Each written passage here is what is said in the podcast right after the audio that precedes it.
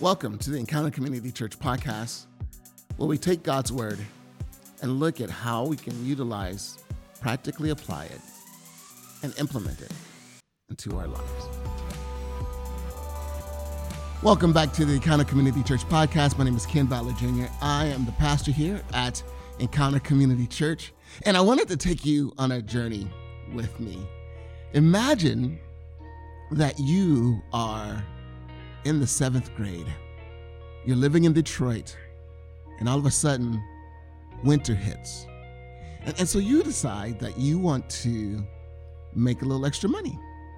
And so this is actually my story from when I was a kid. I went to go visit my, or live with my dad for a year. My, da- my mom and dad were divorced when I was two. So I would, you know, spend a summer here or there with my dad. I actually lived with him for the third grade, and I actually went back and I lived with him for the seventh grade. So that seventh grade year, I experienced snow. And again, I did it in my third grade year as well.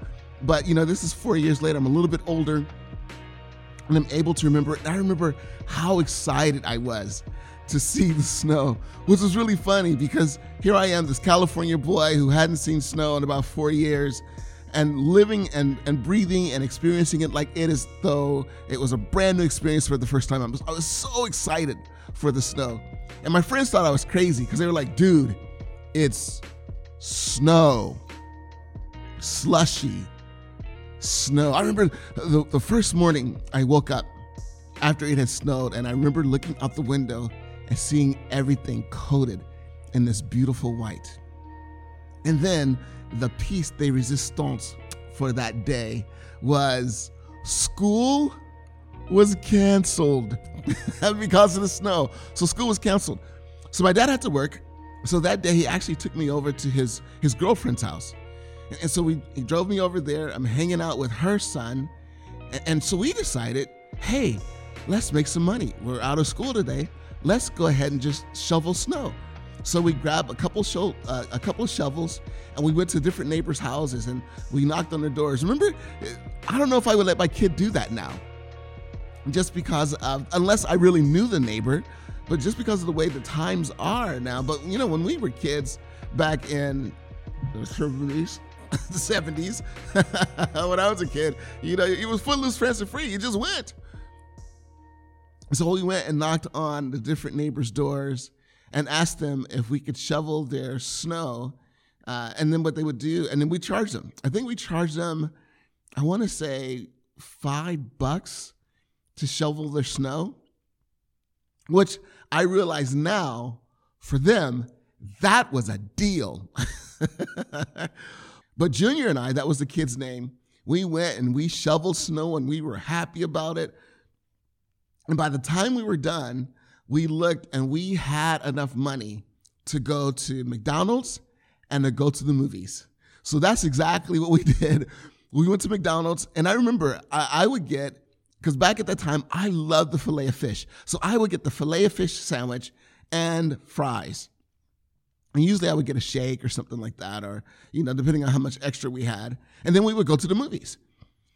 And, and we actually did that several times over the course of that winter. It was just such an incredible experience for me to be able to do and us to be able to do together and to have this money earned, go to get your filet of fish, mm, you know, good, good stuff.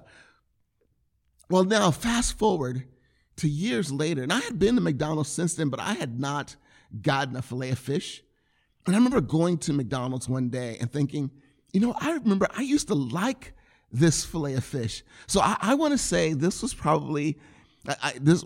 It was started when I was in the eight, when I was in the seventh grade, right? So seventh grade, we're looking at me being what, maybe 13, 14, maybe 12.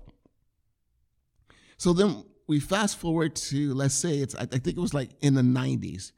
I went to McDonald's with a bunch of friends and they had the fillet of fish there and there was a deal on the on the fillet of fish, which is why I got it. I think it was you could buy two fillet of fish, which is uh, something I just shouldn't have done. Those are the things. Don't you miss the days as a kid when you could just eat anything you wanted to eat and it had no effect on your body? whatsoever. Now I look at a fillet of fish and, and I put on like eight pounds, you know. But I got, I remember I bought two fillet of fish, an order of fries, and a Shamrock shake. That's right. It was it was in it was in March. So in a Shamrock Shake. And so, like I said, this was the 90s, so I had to be in my 20s or so. And I remember biting into that filet of fish sandwich, and I didn't like it. It didn't live up to the memory that I had when I was a kid. There was just something about it that just was different. It just wasn't the same. We're in the middle of a series that we've been doing called Next Level Love. And what we're doing for this series is we're looking at how to be able to have the best friendships, relationships, partnerships uh, that one could have.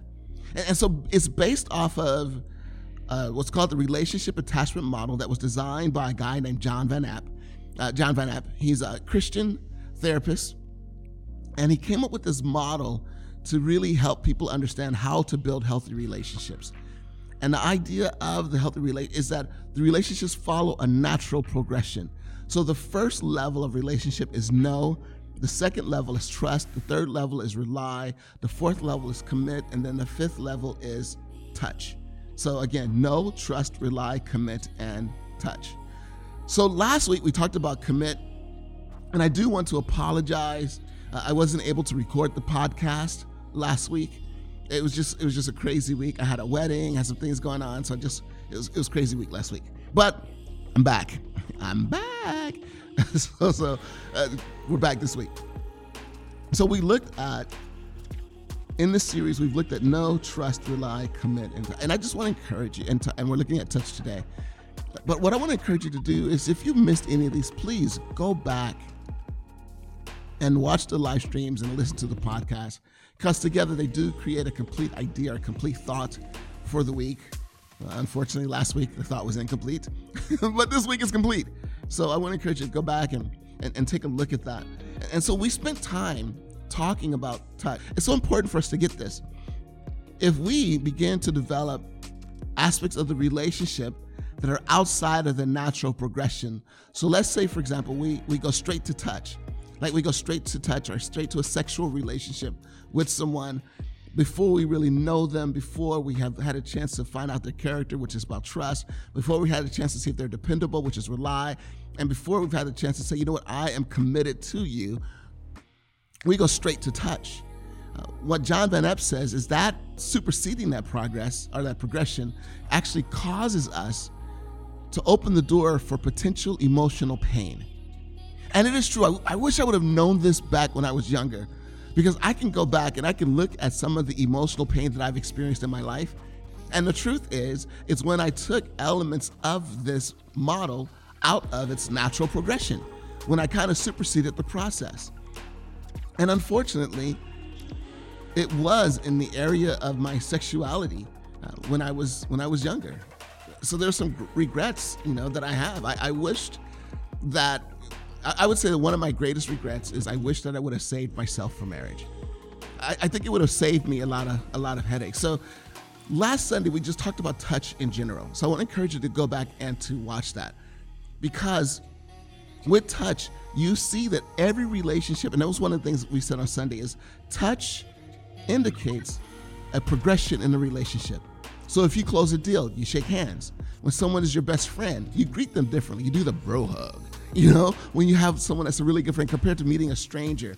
And then, of course, in dating and in marriage, dating is a different kind of touch, and in marriage is a different kind of touch. And typically in marriage, it can move towards sexually. Sometimes in dating, it can move towards sexuality as well.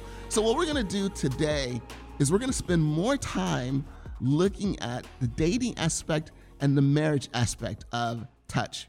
So, we're gonna be talking about sex this afternoon or evening or morning, whenever you're listening to this podcast. And I think one of the reasons why it's so important because I don't think as a church we, we talk about sex enough. We really don't. And I think in the past, sex was kind of treated as a taboo subject at church, right? It was it wasn't something that you talked about. Uh, there's actually a story of, of, of a men's group, and they invited the pastor to come and talk to the men's group about sex. They, they wanted his insight. And so he was excited about the opportunity, but he was actually a little bit bar- embarrassed about what he was going to be talking about as well. So his wife asked him, his wife says, Hey, So you're gonna be talking to the men's group this week, right? And she he said, yeah. And she said, well, what are you gonna be talking about? And again, he was embarrassed, and he didn't want to embarrass his wife by letting him know, letting her know that he was going to be talking about sex. So he said, "Well, I'm going to be talking about sailing." And she's like, "Sailing?" And he was like, "Yeah, I'm going to be talking about sailing." And she kind of looked at him funny, but she's like, "All right." So then the men's group happens and everything. And after that, she actually sees one of the men from the church. She's at the store. She sees one of the men from the church. And, and so she asked him about her, about his experience. She's like, my, my husband met with you guys this week, right? And he was like, yeah. And she said, my, my husband talked to you guys. He was like, yeah. And, and she said, well, how did it go? And he said, you know what? He handled it, he handled it with such grace and such compassion. And he, he, he just gave so much incredible wisdom. And she looked at him and she said, my husband? And she said, he said, yeah. She said, Well, that's that's weird because he's only done it twice. And the first time he got seasick. so it's just one of those things where it's just one of those it's one of those areas where in church we really don't talk about it as much as I think that we should. We don't talk about it as much as I wish we had. Because I think if there were some things that I knew in my past, if there are some things that I knew when I was in high school and college, uh, there may have been some different choices that I would have made that may have protected my heart and may have protected the heart of the person that I was involved with. So here's what we're gonna do: is we're gonna we're gonna dive right in. We're gonna get really real about this, and I really do hope that for you it's gonna be an encouragement. So if you know someone who is single, encourage them to listen to this. If you know someone who is dating, encourage them to listen to this. If you are dating someone, maybe listen to this together. And also at the end, we are gonna talk about something that's really important for married couples who are struggling with the sexual nature of their relationship. So don't tune out and, and maybe there's some things that you'll gain that will help you in being able to grow and, and have a healthy view towards sex and sexuality in your relationship. But in, in Genesis chapter 2, verse 24, it says, This explains why a man leaves his father and mother and is joined to his wife, and the two are united into one. And the two are united into one. One of the things that I learned when I was researching the whole idea of commitment is that you have people that struggles with it's called gamophobia, it, which literally means the fear of commitment. And and they said that, you know there have been studies that I have read that talked about like the rise of this fear. And and part of that is people they tend to put marriage off longer. Uh, they tend to decide they want to live together there's even as a result of this fear of commitment, there has been a rise in the idea of casual sex in relationships, the acceptance of casual sex in relationships as well. That's, kind of part of our society and it's almost an expectation now, right? That it's, it's almost an expe- expectation that if you're going to date someone, that you're going to have sex. Matter of fact, the question is that, that you probably have heard this. How many times do you go out on dates before you have sex? Right? How, how many times do you do that? Why? Because it's such an expected part of the relationship. As a matter of fact, I've heard of people putting pressure on their partner because they think that the relationship has progressed to the next level, and the next level should be that we have sex with one another. Now, here's the thing ab- about this. When we look at this idea of sex and, and even casual sex, and, and of course, casual sex does not include the dynamic of relationships, but it, it is important to, to understand this. With the rise of casual sex, the, the, the problem with it is that sex is just seen as physical. It's just seen as, hey, let's do this act together, we'll have some fun, and then we'll just move on and we'll be fine, you know, kind of thing. But here's the danger of casual sex there is a risk that is involved with it.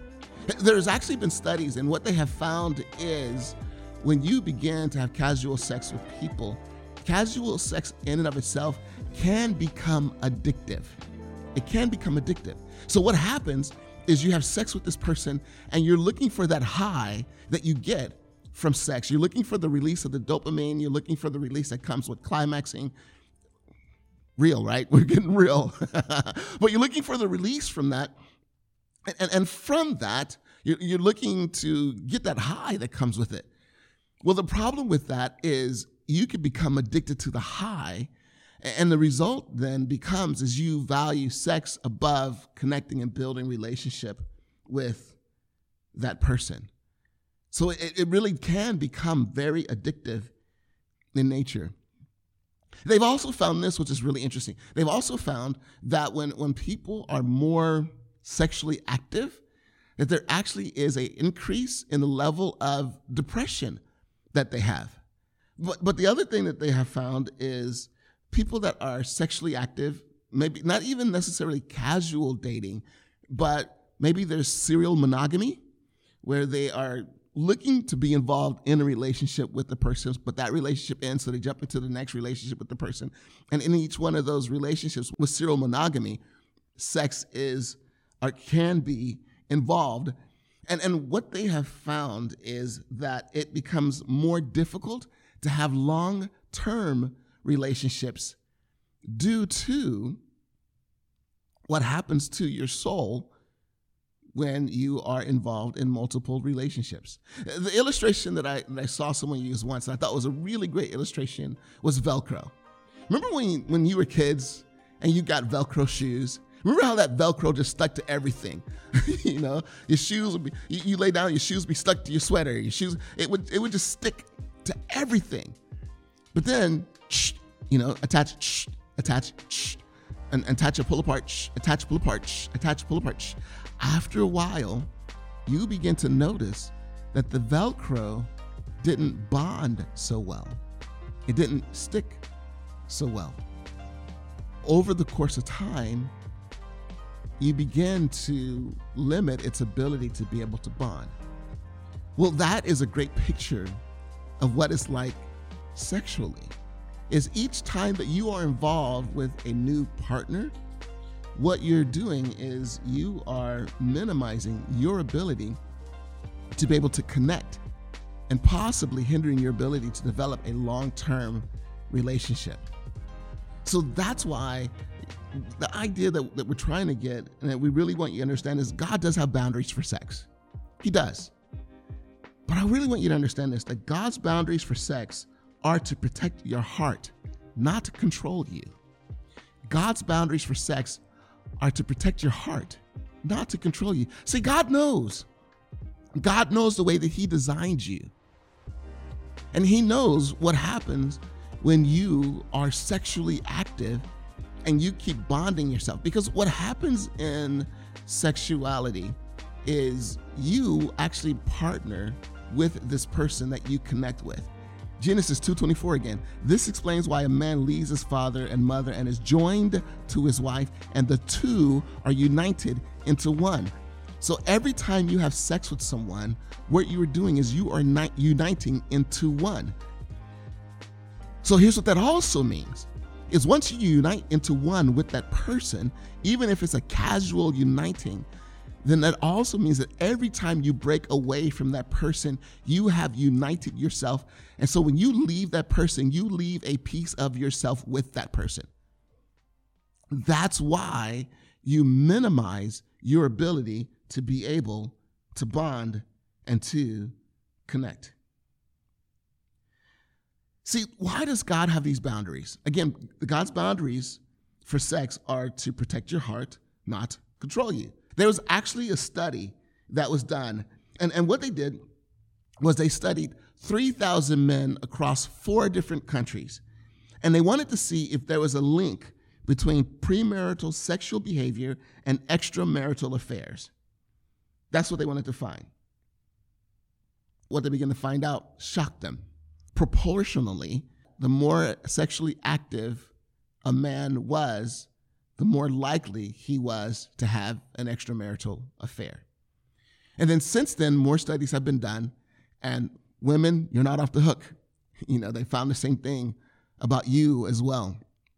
Is that the more sexually active you are, the more likely, I'm not saying it's guaranteed, I'm not saying it will absolutely happen, but the more sexually active you are, the more partners you have, the more likely it is that you will have an extramarital affair. Now, I, I know what it's like. I, I know I know what we say. Well, when I get married, things will be different. Things will be different. I'll change what I do. I'll change how I. I will stop going out. I'll stop doing all these things. I will be different.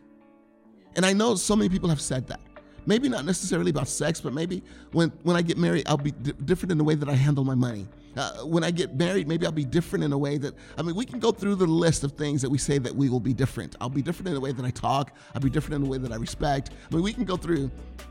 But one of the ways that we also say is when I get married, what I will do is I will not have as many, I will not have other partners outside of my marriage. Here's the thing that happens with marriage you really have to do the hard work before the marriage happens. Because what you carry into your marriage will also tend to stay in your marriage unless you do the significant work to be able to try to remove it. But if you carry it in, it's like that whole old thing. I once saw a meme that I thought was really great. And the meme was a guy, he was standing at the altar and he was holding a trash bag. And you see the bride kind of lean over and she's looking at the trash bag.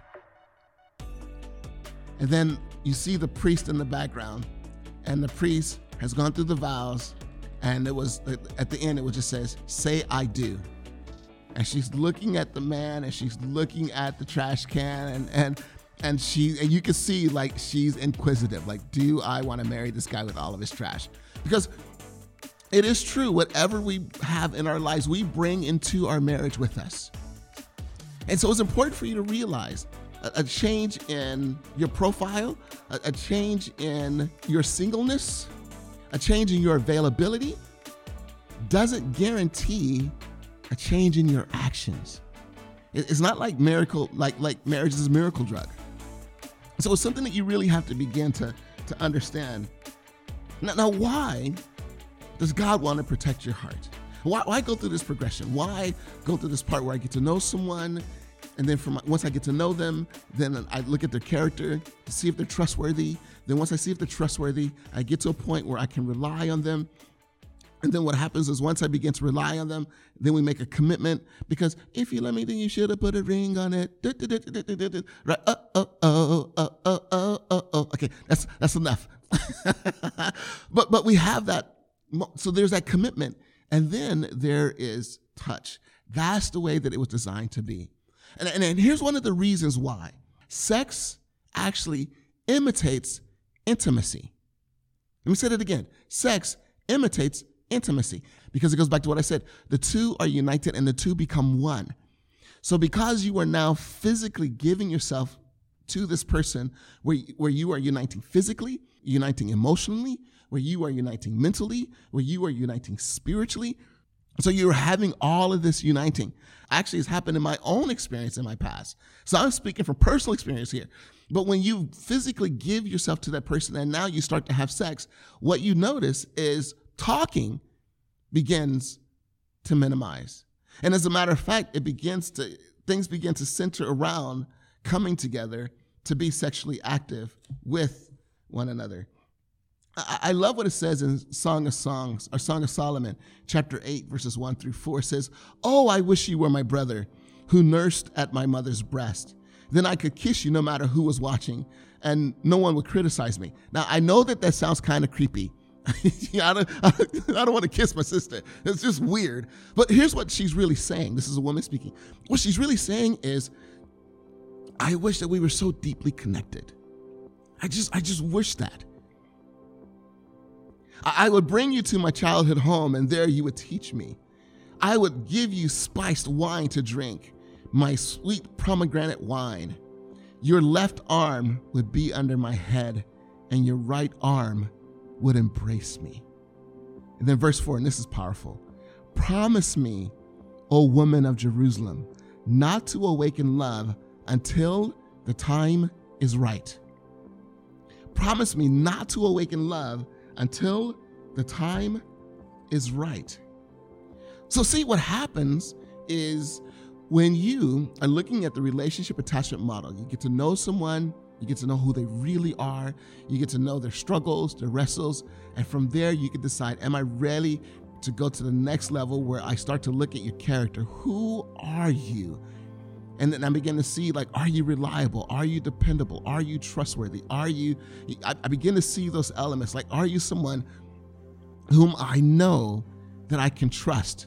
So, for example, once we're married, then I know that when I go on that trip, I know that you will be home and that you won't have an affair with me or that or affair with someone else. Or when I'm on the trip, you won't have to worry about me having an affair with someone else. I want to know are you trustworthy? And then once you know they're trustworthy, then you can know can I rely on you? Can, can I really begin to depend on you, you? And you start to take steps to do that. And then you, be, you begin to see that, wow, this person is dependable. They do show up, they do follow through on their promises, they do follow through on their commitments. And, and then you begin to see, like, wow, I, I think I'm ready to take that next level. And you get down on your knee and you ask, Will you marry me? And then from there, the next level would be touch. Now, the beauty of that is you're building intimacy with one another. You're building that connection, you're building oneness with each other. But what happens is once you give yourself sexually to your partner, then that seems to imitate the connection that would come from talking and sharing your soul and really bonding with one another. That seems to imitate the learning of trust and dependence and reliability. It, it, it short circuits that. So then what happens is you marry this person and then you're shocked by what it is that you learn or what it is that you experience. Let me tell you, when you give yourself sexually to someone, it also becomes easier to ignore the red flags that will present itself in the relationship. It becomes easier to ignore them as well. So, this is one of those elements where you can really get to know someone. And women, this is really important. This is one of the things that can protect you and I'm talking about protecting you from date rape. Because what happens is if you slow down and then you allow yourself to go through this process, and then you're asking yourself, is this guy trustworthy? Can I really depend on him? And then you begin to see that his character is one where he has an inability to accept the word no. He could never take no for an answer. And you begin to see that. Because here's the truth is if he can't take no for an answer outside the bedroom, he's going to have a difficult and impossible time to take no for an answer inside the bedroom. So actually following this process women is, is a great way to help protect yourself from date rape. And if you have been an unfortunate victim of this, I, I really want to encourage you to maybe get some help find a counselor so that you can heal. You want to make sure that you don't take that into your future relationship or to your next relationship. Or if you're married and you haven't dealt with that, please go see a counselor and get help and work through the process and work through that pain because that does the sec- that does affect the sexual nature of your marriage and your ability to be able to give yourself to your husband. So please get the help that you would need so that you can begin to move forward. Please, please, please do that. But this is one of those things that you can do to be able to help protect yourself. Now, I want to make this really clear. Let me make sure that, that you are that you understand what I'm not saying. I am not saying that date rape is a woman's fault. I am not saying that. Because the truth is, a man must be able to respect his partner and respect the person that he is with. And when she says no, no means no. So there's there's a reason for date rape. You are called a victim. So I, I just want to make that really clear as you listen to this. I am not saying in any stretch of the imagination that date rape is your fault and that it was your fault. I am not saying that. All I'm saying is if you're able to slow the relationship down and really be able to allow yourself to, to get to know that person you may be able to protect yourself and realize, like, oh, I should not be alone with this guy because he can't accept no for an answer. Here's the other thing about sex before marriage that you want to be aware of. And this has happened, I've seen this happen repeatedly. And that is, it makes you want more than your partner is ready to deliver. Think about how many times have we seen a couple that is involved in a sexual relationship and one is ready to progress and, and go deeper, but the other one is is not. They're just not at that point yet. They're just not there. I love what it says in Song of Songs, chapter 5, beginning at verse 2. It says, I slept, but my heart was awake when I heard my lover knocking and calling. Open to me, my treasure, my darling, my dove, my perfect one. My head is drenched with dew, my hair with the dampness of the night. But I responded, I have taken off my robe. Should I get dressed again? I have washed my feet. Should I get soiled? My lover tried to unlatch the door, and my heart thrilled within me. I jumped up to open the door for my love, and my hands dripped with perfume. My fingers dripped with lovely myrrh. As I pulled back the bolt, I opened to my lover, but he was gone. My heart sank. I searched for him, but I could not find him anywhere. I called to him, but there was no reply. When you're ready to progress to the next level, but your partner isn't, you open the door, you're excited, you're, you're ready to connect, and all of a sudden they are just not available for you. So, again, being able to wait is another way to, for you to be able to protect yourself. And inevitably, it does happen. I've seen it in so many relationships where even if they have an agreement at one at one point where hey, this is just a casual thing, we'll just get together, we'll do this casually. Uh, there are no expectations or anything like that. What happens is inevitably one will get to a point where they want something more where now just coming together and having sex is just not enough. It's just not enough. And now, because you have superseded the natural progression of building that relationship, now what you've done is you've set your heart up for hurt. You really have. Here's the other thing that you have to decide too. I, I love what it says in 1 Corinthians chapter 6, verses 12 and 13. It says, You say, I am allowed to do anything, but not everything is good for you. And even though I'm allowed to do anything, I must not become a slave to anything. You say food was made for the stomach and stomach for food. This is true, though someday God will do away with both of them. But you can't say that our you can't say that our bodies were made for sexual immorality. They were made for the Lord, and the Lord cares about our bodies. And God will raise us from the dead by his power, just as he raised our Lord from the dead.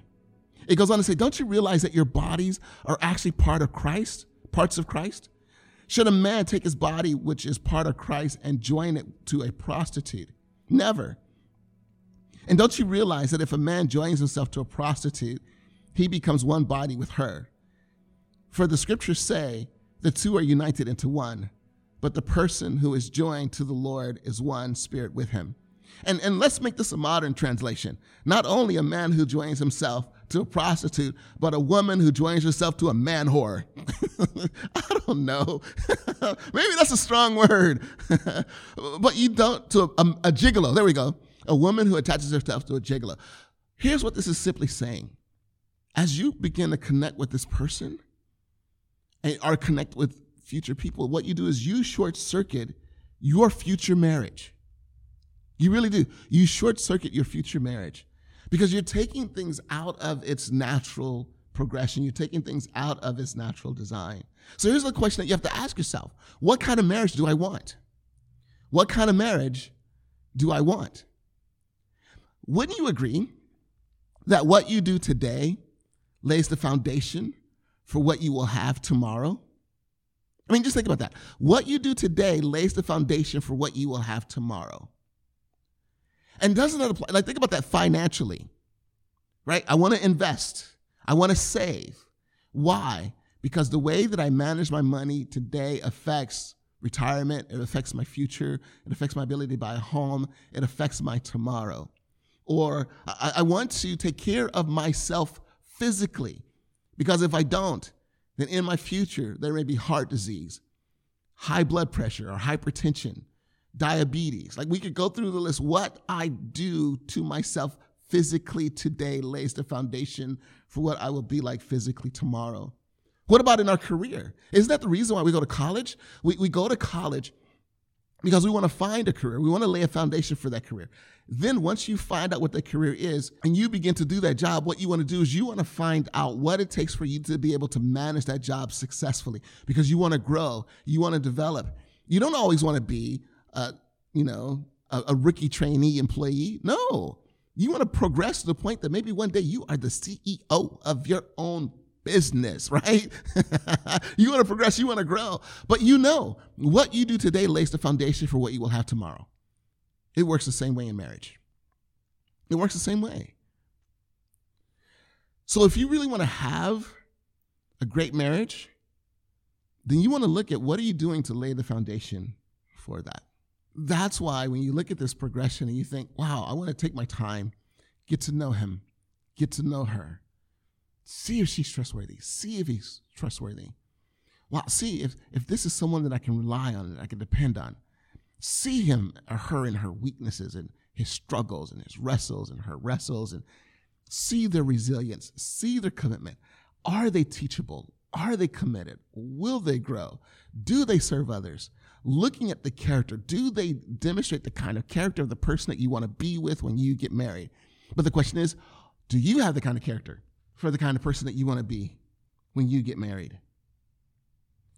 So this is the beauty of understanding this. I, I, I, am. I'm laying the foundation. So if you lay the foundation where you are sexually active with one another prior to your marriage, then let just let you know you are short circuiting your ability to be able to have incredible conversations, possibly great romance, all those other elements in your future as well you're laying the foundation for the kind of marriage that you possibly could have. I just want to sum it up with this by saying less is more. Less is more. So here's what I found out in my personal life. When I was able to remove the sexual component in my relationships, you know what it did? Is it actually increased the romance component. It increased my my talking component because now I, I, I wasn't my goal wasn't to bed you to show you that I love you. So I had to figure out creative ways to be able to do that. It actually increased the romance element.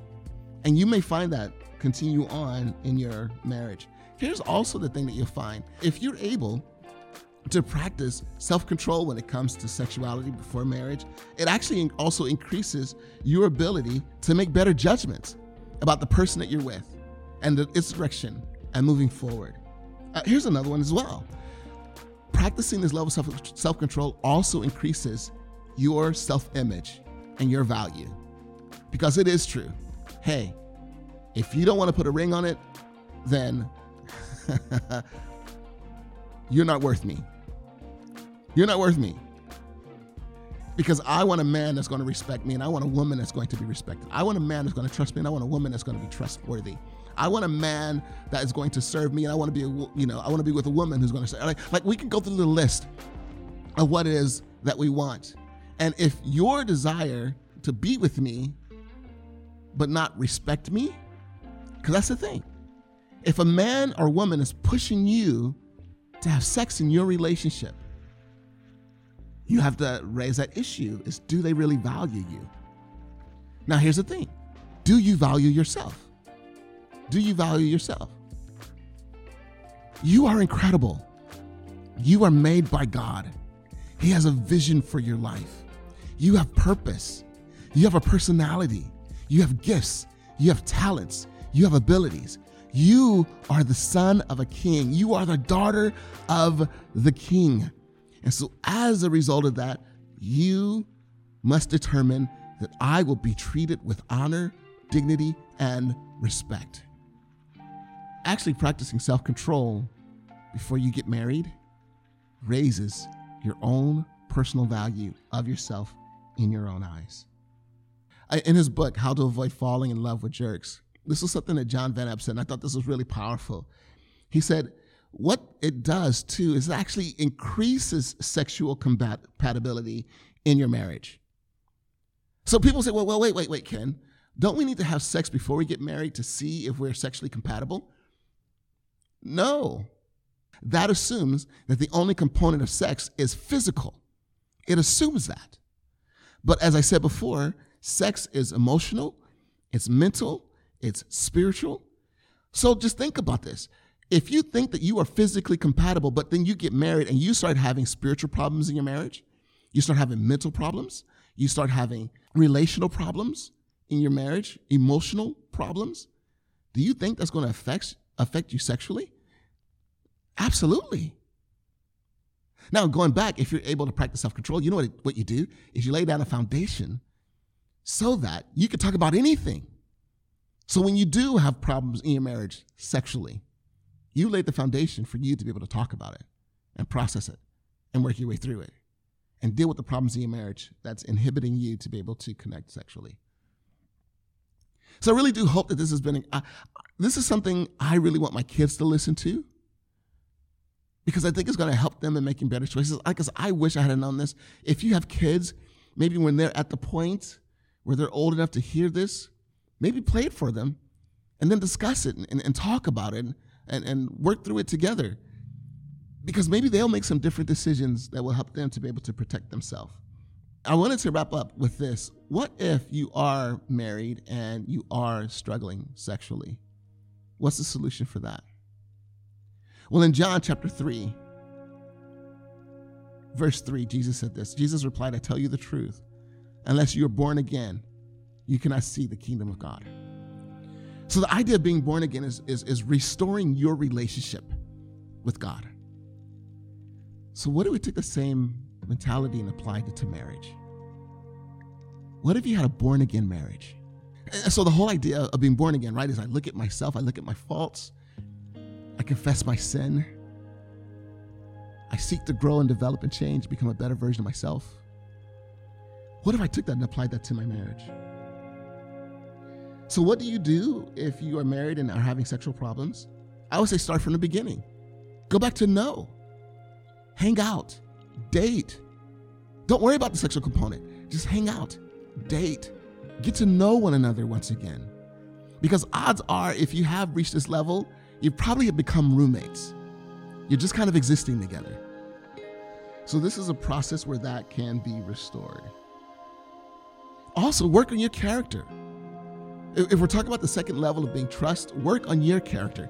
What can I do? Because, again, a lot of times when we're trying to fix our marriage, we're actually trying to fix our partner rather than working on us.